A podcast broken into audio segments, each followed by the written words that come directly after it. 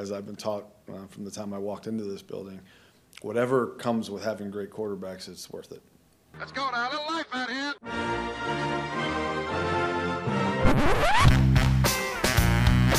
What the hell's going on out here? It's a lot of fun. Keep it fun. Hello, everybody. Welcome to the UK Packers podcast. As usual, I'm your host at Steve Diddy NFL on Twitter, and of course, follow the group at UK Packers. And I'm back. I'm back. Is that our Super Bowl? Did we win it?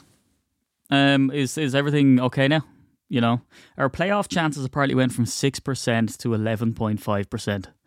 And I know, I know what's going through your head. It's that old meme of Jim Carrey. Um, you know, sorry, saying there's a chance. I can't help but feel it as well. You know, can't help but feel it. And Goody Cunts, good, good cuts, uh, came out and said some choice stuff um, as well. And you'll be glad he's in the conversation. But we leave that till later. Um, look, it's been good. Uh, it was a good game to have. It was a promising game to have, and we can't go any further without talking about Christian Watson. But, but, but, but, before I go there, uh, we're nearing Christmas, uh, so the Christmas Patreon is coming. Um, so that's going to be released very, very shortly. Uh, and also, my dream of having someone sent to Lambeau on their next annual trip through Patreon. I'm, I'm just going to try keep fanning the flames of that. So if you want a chance of going to Lambeau, hopefully I can build up enough Patreon subscribers to pay for it. Um, so get on to patreon.com forward slash UK Packers. Also, uh, hopefully going to releasing a new video as well on youtube.com forward slash UK Packers and doing the housekeeping here. so I'm a very good boy. Um, but I do want to talk about so there you go. I've done it right. Patreon. It's like I'm looking at some other producer, but it's actually on me. Uh, so there we go. Patreon, YouTube, uh, and Happy Christmas and ho ho and all that. I still have man flu uh, by the way. Uh, you know, so I thought I'd give quick snaps a go because it got pretty grisly, and I still have it. You know, um, and I would play the. Will I play the? I'll play the drop. Will I? Here, hold on. I think John Madden once said two cheeks equals one hand. I don't know. I think, there's an, I think there's an argument. You can't say that on national TV. Sorry, wrong drop. Uh, I was supposed to play this one. Anyway, who cares? So let's talk about Christian Watson. So this is coming out game. And I always I said the last one, uh, Steve, Stevie, Steve Sparks was saying, I said, look, I'll keep this quick. The last one I got man flu, I'm gonna keep it quick, right? And then I think it was like 47 minutes or something like that. But that's uh, so Irish. Christian Watson coming out game. Now, this is what I did say about him is that first off, it's fantastic that he's happened. Have a very small sample size, but the sample size that we are seeing is fantastic. There's stats to back that up as well. Uh, but look, it's brilliant. It's great news. But what I would say is, is that uh, his road will probably get an awful lot harder. Um, and it'll get harder because he's going to attract more attention now, and he certainly has after that other fantastic game. He had that sort of cool celebration where he throws his hands up in the air and all that kind of goes. Who was that England player used to do it? Ashton, Ashton, um, and he dropped. Did he drop the ball once? Um, but anyway, so look, he's going to garner double teams. It's only a matter of time, but he's going to have that. Look, I think we should put him on sort of a scale here he's going to have that MVS effect, if you will. And you're going to go, Steve, what the hell is an MVS effect? Look, MVS was so quick um, and he had that sort of dynamic range. And there was comparisons drawn between Christian Watson and MVS because of the drop and yeah, blah, blah, blah. Um, so there's that kind of aspect to it that you still have to respect that he's he's there. And that's certainly happening. And how we've seen that. And I tweeted this out from the group account during the game. I'm sorry if I'm sounding monotone, by the way. I'm trying my best. Um, is that he, he started garnering pass interference calls. And that's when you know he's evolved. You know, he's starting to become the final form of, of a receiver because that's when they respect you. They start getting their hands on you because they need to stop you. Now, like I said before, and I think it's starting to really come true now, is that, you know, the drops are one thing, catching the ball, technique, route running, all of that can be taught to a large degree. Sometimes the footwork just isn't there. Sometimes they never reach their potential. However, it's brilliant to see that Christian Watson um, is garnering that attention. Um, and also, what I was saying was is that you cannot teach speed, and the guy is unbelievably fast. And I'm going to delve into some next gen stats as well. But the question that I would have is, is that uh, you know, would Christian Watson, first of all, would we have got him if he still had Davante? Because the needs would have been different. So the answer to that's probably no, depending. Um, and Gutekunst, uh, kind of alluded to that as well uh, during the presser. They asked him, you know, should you not have had a better succession uh, story here, you know, with Tay gone and having someone in. And he kind of defended himself and said, look, we brought Lazard back, we brought Cobb back, uh, you know, Sammy Watkins we brought back, and we saw all the rhetoric uh, before the season about him being a big part of the offense and all that kind of stuff. So, you know, and this is what we always say about the first round wide receiver stuff is that if you're a first round pick, you shouldn't have to make such a big impact at the beginning.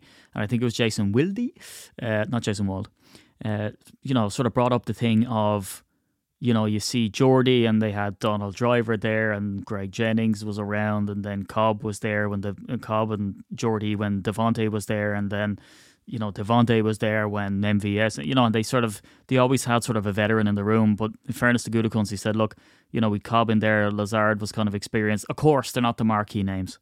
You know, Cobb was at the back end of his career, uh, hands of steel. But again, you know, you're not going to call him a wide receiver number one. In fact, when Jordy went out, he wasn't even stepping up uh, to be wide receiver number one.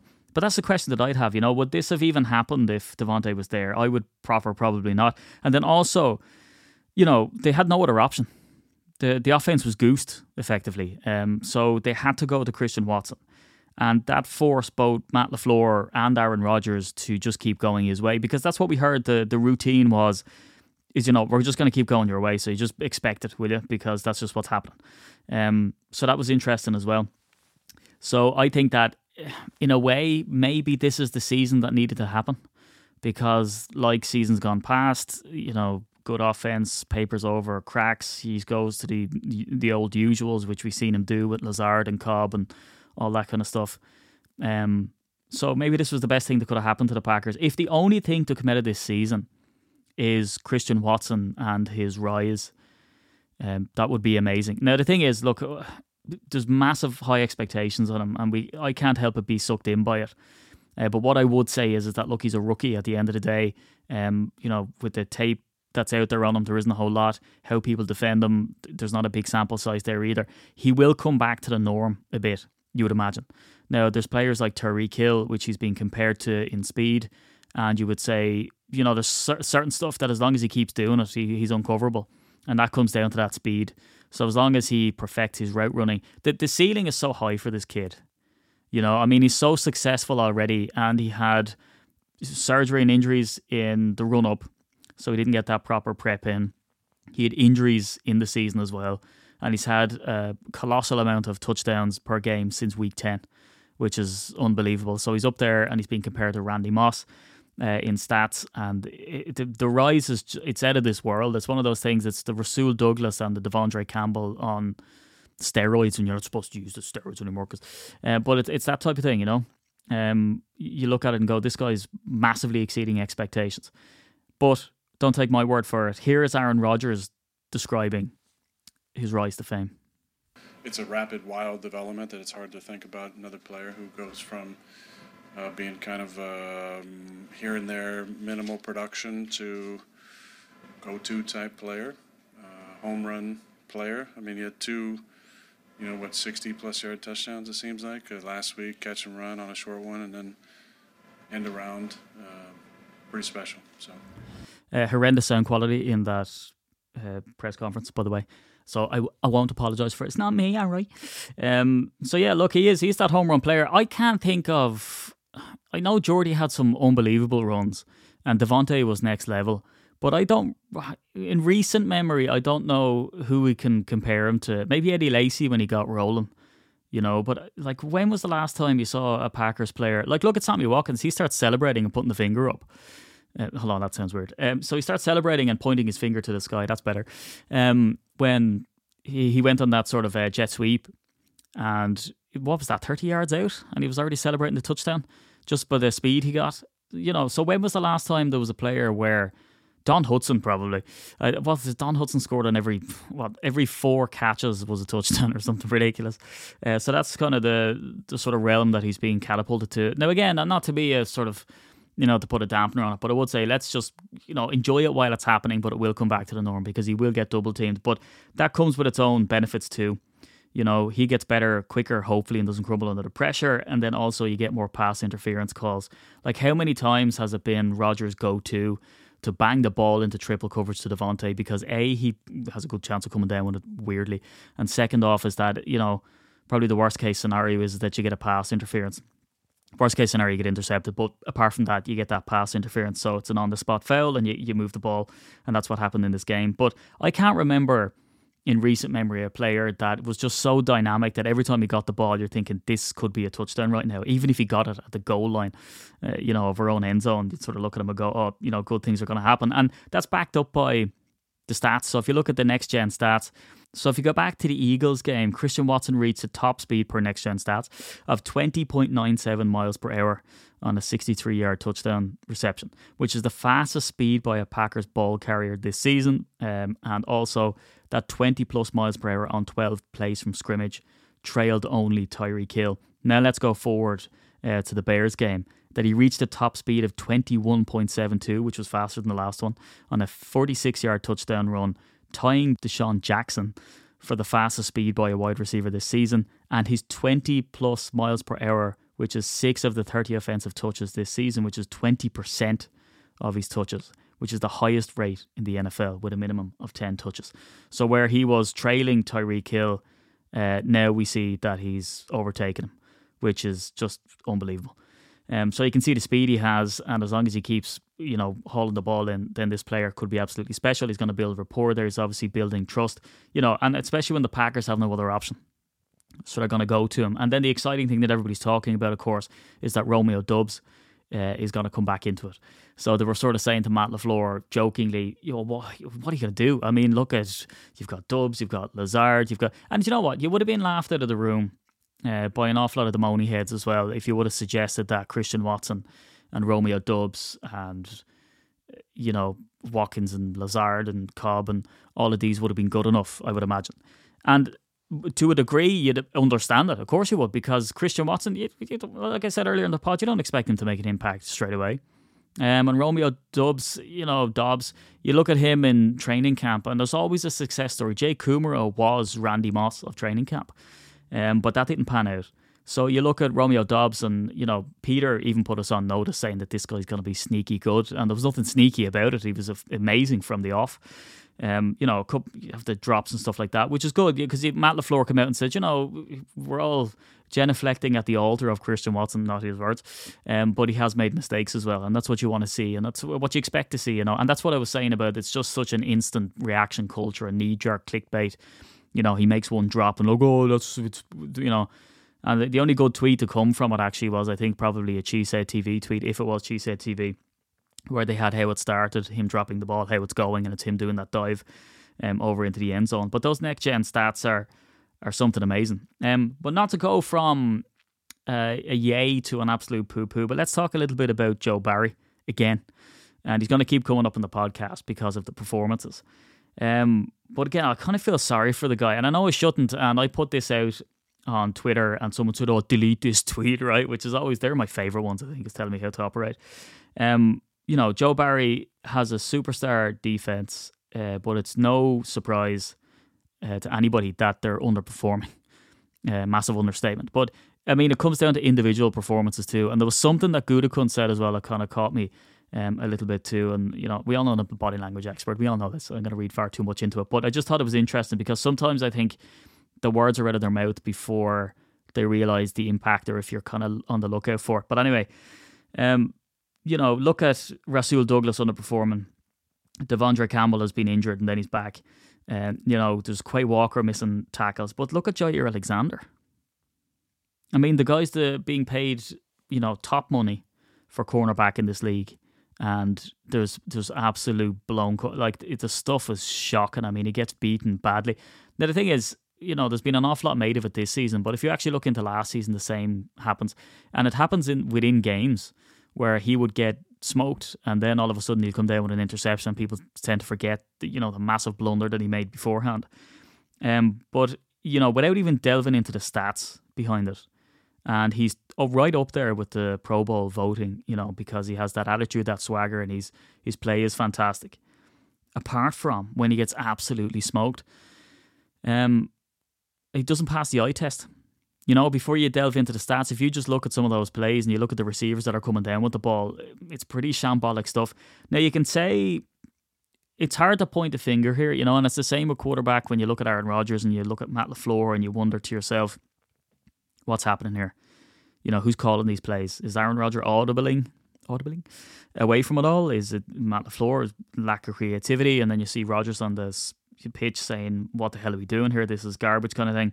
And then you have to point the finger at Matt LaFleur, and he points the finger at himself. And then he talks about high standards for um, for Rodgers and all that kind of stuff. But whatever you say about Joe Barry, is that the missed tackles are absolutely horrendous. And there comes a time where the players just need to lock up on fundamentals. And this is where something that Gutekunst said kind of tweaked my attention.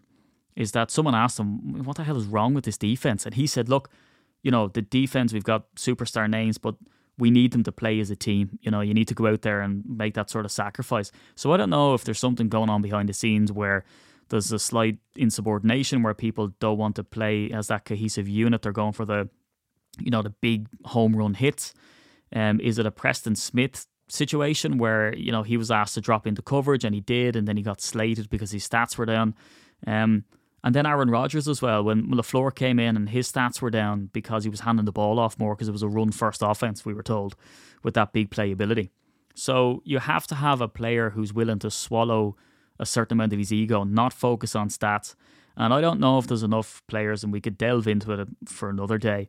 Is there enough players with contract decisions coming up where they need to put their own stuff on tape? Or is that just a throwaway comment? Uh, because at the end of that quote, actually, that I played of Aaron Rodgers, he puts in there has to be mutual agreement on both sides. Now, that seems like a pretty obvious statement.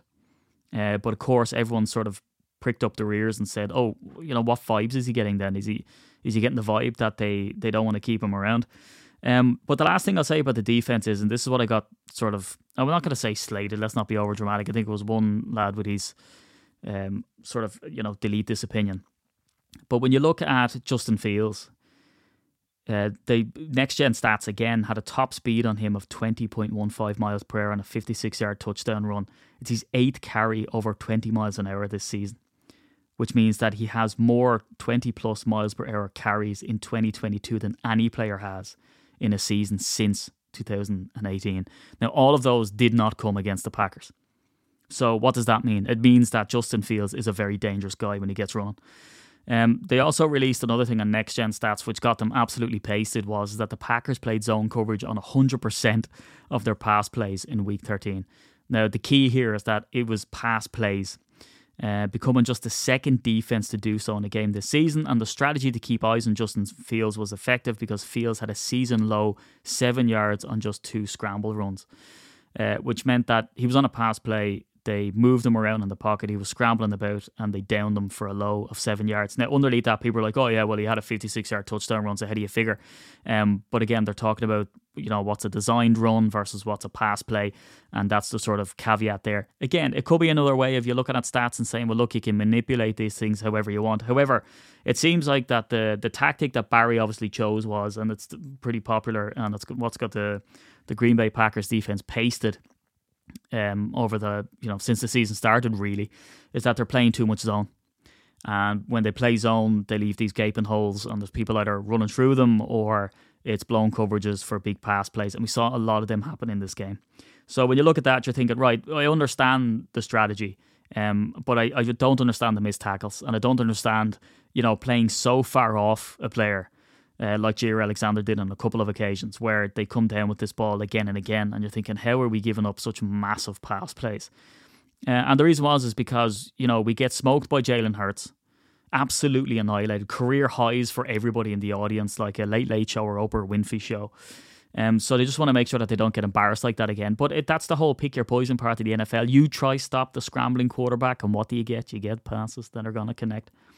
Um, and that's exactly what happened with Justin Fields. And so I put out there and said, look, while it is disappointing that Justin Fields is able to rip off that massive run uh, and complete these passes, he's been doing this to teams all season. I'm not saying he's a fantastic quarterback, but he's certainly certainly showing promise. Blending words now. Um, so you know, it's the other team get paid to play too. Um, but let's get on to the quarterback situation, if I may. So, you know, there's this whole clamour, and, and this is what I was sort of saying. Look, the, the playoff chances uh, coming into this game, I believe, are 3%. Uh, that was upgraded somehow to 6%. and now they're 11.5% uh, coming in after that win from the Bears. So when you look at that and you're kind of thinking, ah, well, maybe they might wrangle it, and you look at some of these sort of predictions and they don't even have the Packers on in the chase at all, they kind of just write them off.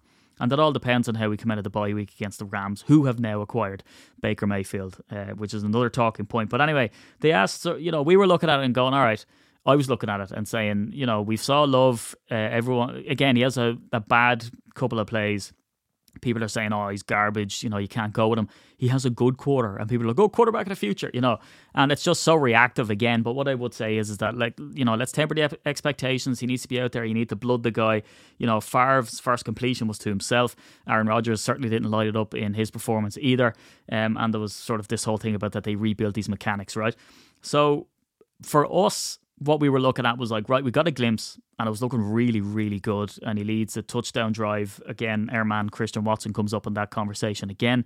Uh, and again, you sort of look at that and go, is he making Love look better? And, you know, all this type of stuff. And people are talking about the chemistry he has with Watson, which is laughable.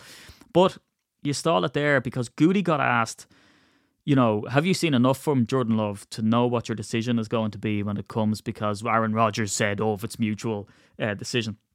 But Goody said two things to me uh, that were really interesting. One is that he said he's seen enough from Love.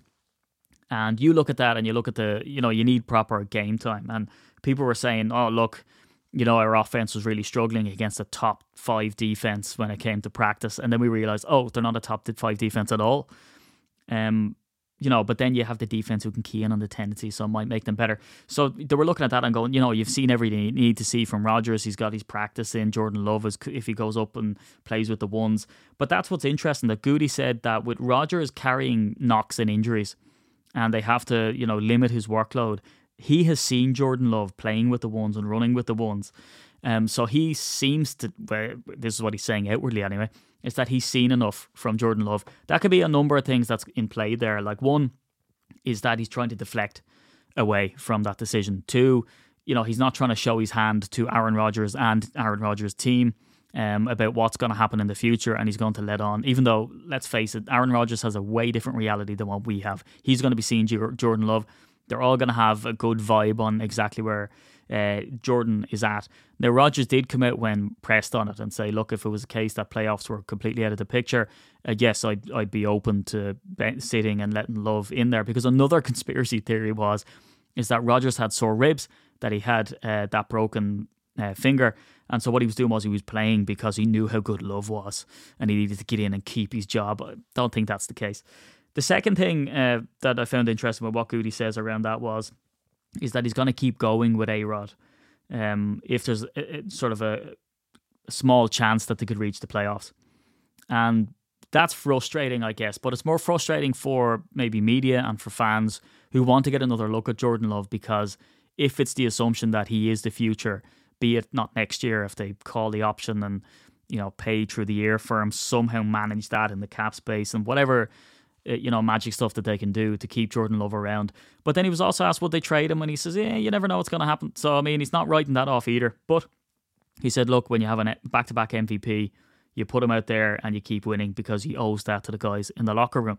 Again, frustrating, right? Because you're looking at it and going, "Right, we've no chance of making the playoffs," and he says he's still going to play Aaron Rodgers, and what what good does that do? You need to blood a guy because at the same time, Gutekunst did say you need to see a guy play in game time. Uh, so you know it's a little bit contradictory. But they asked him why. Why would you do that? You know, I mean, they sink into that whole thing about, oh, if you'd have a better draft pick and it's a gilt edged opportunity to blood new guys and give them game experience. And his quote was, winning is a culture thing. Because you look at the Packers now and they're, they're all time winningest team. They took that over from the Bears by beating the Bears, which is poetic enough anyway, which is again another reason why, because we put out a poll who would you prefer to see? Jordan Love, if you were head coach, Jordan Love or Aaron Rodgers play against the Bears. And it was really 50 50. I think after the game, there was some sneaky votes in there, which put it to 51 49 to A Rod. Um, but look, I think there's an awful lot of stock in that because the Packers are very paranoid about it. And it seemed like, to me anyway, from an outsider and from talking to journalists and, and the people around the team, it seemed like they were really, really concerned after that NFC championship game that the losing mentality was kind of stinking up the locker room. You know, it was kind of haunting that team if you will. Um, because you look at Ron Wolf and he came in, the first thing he did to the locker room was saying, Look, lads, most of these are going to be gone. and he gutted the locker room and made loads of changes. Goody came in, and it was very clear from the off that he was going to get into the O line. It doesn't matter how veteran these players are, how valuable they seem to the O line. He was going to get rid of them if there was a whisper that there was that toxicity there. And that's what was pointed at TJ Lang and Josh Sitton way back in the day was that there was a bit of disgruntlement there because they were paying Bakhtiari big money and they wanted money as well, but they had back injuries and what was he going to do? And then in a massive shock, they were gone. Uh, again, it took a year lag between the two.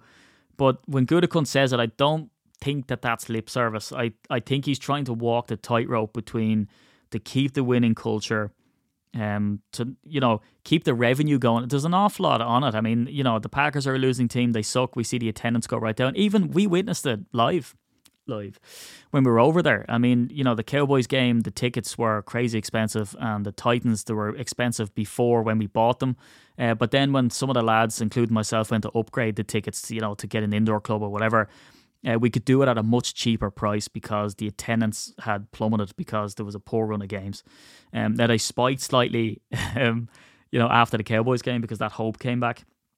Uh, but still, you know, it's it's that type of way, isn't it? That you need to keep that winning up. And after that NFC Championship game, the team morale, there seemed to be a bit of a ghost around the locker room, which they just got rid of with you know, getting rid of Mike McCarthy, um, bringing Gutekunst in, bringing LaFleur in, and really turning this stuff around. So it started to stink up the place a little bit. And I think before that becomes fever pitch in the locker room and people start pointing fingers and, you know, ripping each other apart, I think, you know, Gutekunst, there's a rumor. Uh, Kassidy Hill, the beat reporter, so I guess it's not a rumor. She said she got into a lift with Gutekunst uh, and he got into the lift after the Cowboys game and he put his head back against the lift, closed his eyes, and just let out this massive sigh. And that must be what it feels like is that you're trying to just get out of this funk that you're in mid season. And, you know, there was so much change, as we said, between offensive coordinator, Luke Getsy's gone, uh, Davante Adams is gone, and all the other changes that happened and, you know, switch up on the O line. Um, you know, so it, it's the team trying to get to grips with so much stuff and it, trying to find that identity just simply didn't work. But if you look at the Bills game and you look at the Eagles game, you know, we could have stuck it to both of those teams. And we certainly shouldn't have lost against the Titans. So our record could have looked an awful lot better. But maybe this is a blessing, as I say, in disguise with the emergence of Christian Watson and that backup plan. Um, those nice little sound bites, though. Uh, you'll be glad to know that. Um, anyway, I let him say. I let him say it himself. Listen to this. There was lots of um, I don't know what you call them. There wasn't really any opportunities that presented themselves that made any sense um, there was a lot of conversation, you know, and there was a lot of things that hey, this might this might help us. There you go, conversation, folks. Elvis said it, a little less conversation, a little more action, please. I think he's done quite well, but it's just he's in conversation again. But look, uh, let it not stop there, folks. Um, but it's like anything. I think you have to have a walkaway point, and, and when, like when those prices became certain prices, we walked away. Clever, clever to walk away. It's like anything, you know cred ain't no cred. You know what? It's one of those uh, office tropes. Sometimes they what they should really have in the office is like a little bingo card. If anyone circles back, uh, takes that offline. Uh, I'll get back to you ASAP. You know, anything like that. And he's really hit the bingo card there. So he's been in conversation. It's like anything. Like anything. Um, I'm definitely going to go to good, good cuts uh, when uh, it comes to life advice. Um, that wasn't the only sort of clanger during these pressers. I rather enjoyed this one. That's a dumb question. No. I'm going to anyway. so. Delicious. Ah, oh, banter. Just, it's just spicy. Um, you like a bit of Bantosaurus, Rex. Um, and last one, I promise, this soundbite tickled me as well because, you know, we're we're looking at Aaron Jones and we're like, get him the ball. Anyway, I'll let Matt LaFleur explain it, but this is just, you know, sometimes I find he's a bit nervous and sweaty up there um, and squeaky bum time, but this was glorious. Obviously, Christian scored a lot of touchdowns for you. Um, does he need to get the ball more? I don't mean like forcing him the ball, but are there opportunities to get him the ball because he does a lot of touchdowns, but not a lot of touches? Yeah, then it's going to go back to Aaron Jones not getting the ball. So um. amazing. Quick, very quick with it. Uh, and that is the case. Sometimes you have so many weapons and that's how you spread them around and they get that balance wrong. And I think they have got the balance wrong, as everyone knows, throughout this season. And that's not using Aaron Jones even as a receiving threat. Um, a couple of more things to touch on, and then I'm going to end um, with just a, another sort of Gutekunst quote. Is you know Bakhtiari's appendectomy? Oh my god! You know between his knee sort of being up and down, depending on you know, I don't know how he wakes up in the morning, um, the prep, um, and stuff like that. But what I would say for for Bakhtiari, so you know, Matt LaFleur, Brian Gutekunst was asked the question. I mean, how do you sort of weigh out that risk between him obviously carrying this injury and maybe carrying this injury for years or for the rest of his career till he retires, versus you know how available he is to play. Um, you know, he was talking about that. You know, these guys don't grow on trees. But when you look at Bakhtiari, he's been near flawless when he has been back, which is a real ah Paul McGrath uh, sort of moment. Uh, incredible, absolutely incredible his performance. So you know, there's there's two sort of schools of thought, really, isn't there? I mean, you bring back Aaron Rodgers, you want to protect him, so you get Bakhtiari back, but then can you afford it? And the way Rodgers' contract is is set up anyway, the way my bank account is set up, it's between the check-ins and the savings. Um, and then you look at Bakhtiari and how much you you're paying him, and you know what do you do? And there's this whole get out of jail free card when it comes to his contract. And then you look at Jordan Love, and you think, well, if you've got a young guy in there, you need to give him as much time as you can to go through his read. So it makes sense to have David Bakhtiari in there, um, you know, as much as he can. And then you see the emergence of Zach Tom and how well he played, and Rodgers was praising him as well. So it's just one of those decisions, really. And what I would say about Rodgers is, and he spoke about not being on his back, um, which is important for him with the rib injury. You know, as much as he's being criticised about wanting to be out there and is he damaging the team with his sore thumb and the ribs and all that kind of stuff, uh, just um, he is a competitor. And I mean, I've sort of taken umbrage, if you will, with the sort of theatrics and the shenanigans of like grimacing faces and holding ribs and holding thumbs and limping and all of that kind of stuff, you know you know, as a father of two kids, you see it all the time. You know what I mean? It's like Peter from Family Guy sometimes. Now, I'm not downplaying the level of injury that some of these players have. Sometimes it's car crash stuff. Literally, it's horrendous. Um, but I just thought Rodgers really toughed it in uh, in this game, and I just a couple of the scrambles that he made, and you look at it, and I was, I was thinking, you know, if he gets hit or downed at all, uh, he's going to be in a bad way because we saw Rodgers in tears talking about Jordy Nelson that time, and he was all wrapped up with the ribs. You know, Nelson came back to play in the playoffs that time. Um, but I guess I'll end here, and this is in line almost with what LaFleur was saying about you know, it's kind of pick your poison when it comes to do you go with Watson, do you go with try get Doubs more involved when he comes back, and you know, do you get Aaron Jones more? Do you get people moaning at you for that? Look at AJ Dillon and his sort of you know production or lack of production at times. And Gutekunst was asked about the quarterback situation. I mean, what do you do? And it's hard to know whether you're in a good position or a bad position. Um, you know, but according to him, is that you take the rough and the smooth when it comes to having good quarterback play. And if you feel like, and again, this could be a bit of bluster on Love's part, but maybe not. And it's always going to be a step down when you're going from Rodgers to anybody else. But, you know, this whole thing of you take what you can when it comes to quarterback play, you know, if if that's the price that you have to pay, um, well then that's what you have to do. So he says whatever comes with having great QBs is worth it. So you have to go through these headaches. You have to go through the diva behavior. You have to get a plane physically and fly down to this quarterback to try talk him down off a stance of retiring or whatever. And it seems like a bad thing at the time, and the fan base is raging, and you know we have bad opinions, and you're talking about these players and their egos and all that kind of stuff but that's the price you pay for genius. And I have said it before is that you're not going to get a a genius like Aaron Rodgers and not have baggage with that. It comes with baggage. You know, whatever they say but his off field stuff, and we've certainly taken exception with how he's handled some of that situation and other stuff you look from afar and you don't understand it.